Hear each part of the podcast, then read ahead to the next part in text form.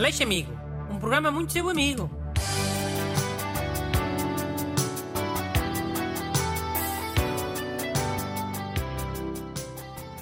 Bom dia e bem-vindos ao programa que é sempre muito amigo dos seus ouvintes. Nunca falha.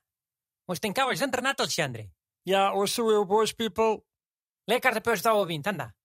É uma ouvinte, chamada Catarina. Bom dia, senhor Dr. Bruno Aleixo e ilustre ajudante. O meu amigo João apostou comigo que até dia 1 de junho de 2021 já não haveria obrigação de utilizar máscara em Portugal, sendo que quem perdesse pagaria um brunch. Entretanto, já se passaram vários meses e ele ainda não me pagou o brunch, porque quando eu posso, ele não pode e vice-versa. Gostaria que me ajudassem a fazer com que o João cumprisse a aposta, pois não sei como resolver esta situação. Obrigada, Catarina. Então, mas a culpa é só do João.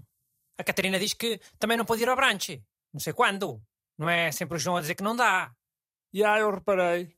Mas tipo, se calhar o João também só diz que pode quando já sabe que a Catarina não vai poder. Hum, pois.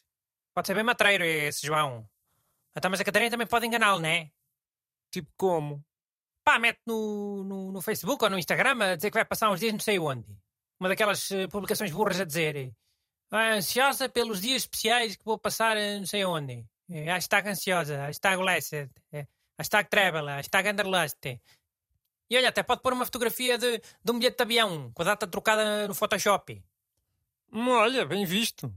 Assim o João sabe que ela não vai poder ir ao brunch e convida precisamente nesses dias. Mas depois a Catarina lixa, não é? Diz que afinal pode.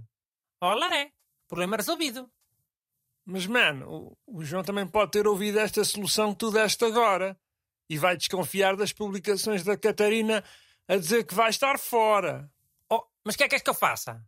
Queres que eu ligue às pessoas com, com as minhas soluções amigas? Em vez de dizer no programa? Obrigado pela sua carta a pedir ajuda, senhor ouvinte. Já lhe ligo a solução. Obrigado. E depois passava ao genérico. Pem. Deixa amigo.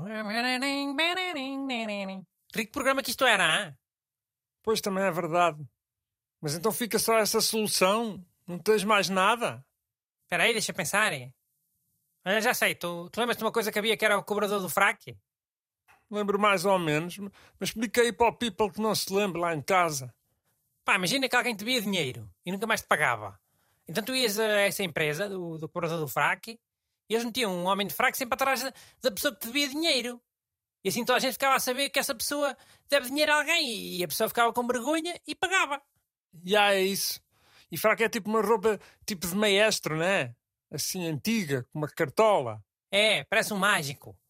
Mas os cobradores do fraque andam com uma maleta a dizer mesmo cobrador do fraque. Para os burros como tu não pensarem que é só um maestro ou um mágico, que seja amigo da, da pessoa que der dinheiro. E há para não haver confusão. Mas recomendas essa cena, é? A Catarina meteu um, um cobrador do fraco atrás do João? Ah, não, calma. É uma ideia parecida. E nem sei se o cobrador do fraco ainda existe. E também, se existir, também não deve compensar andar atrás de uma pessoa por causa de uma porcaria de um branche. Mas esses menos do, do cobrador do fraco eram caros?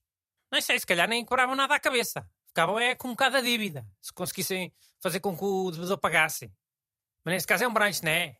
O homem do fraco ia comer metade do branche da Catarina. Devido que o homem do fraco aceitasse. Pois. Branche é uma cena assim mais para a malta jovem. Duvido que assim o people mais velho. Sim, Chiu. Mas então a minha ideia é: a Catarina mete um drogado atrás do João, para todo o lado, durante o tempo que for preciso. Então, mas acho que isso ia funcionar. Se eu acho, super acho. E meter um drogado atrás de um devedor de dinheiro tem mais vantagens, né? Primeiro é mais barato, né? Quanto é que custa meter um drogado atrás de, de alguém uma tarde inteira? É, é dois limões? É, um, é cigarros? É um euro? É aquele euro que falta para ele comprar bilhete de comboio? Yeah, ok, mas olha, eu, eu não curto nada essa cena de instrumentalizar uh, pessoas que estão marginalizadas pela sociedade. Pá, mas qual é instrumentalizar? Ele está a receber o que ele quer, ainda providencia um serviço.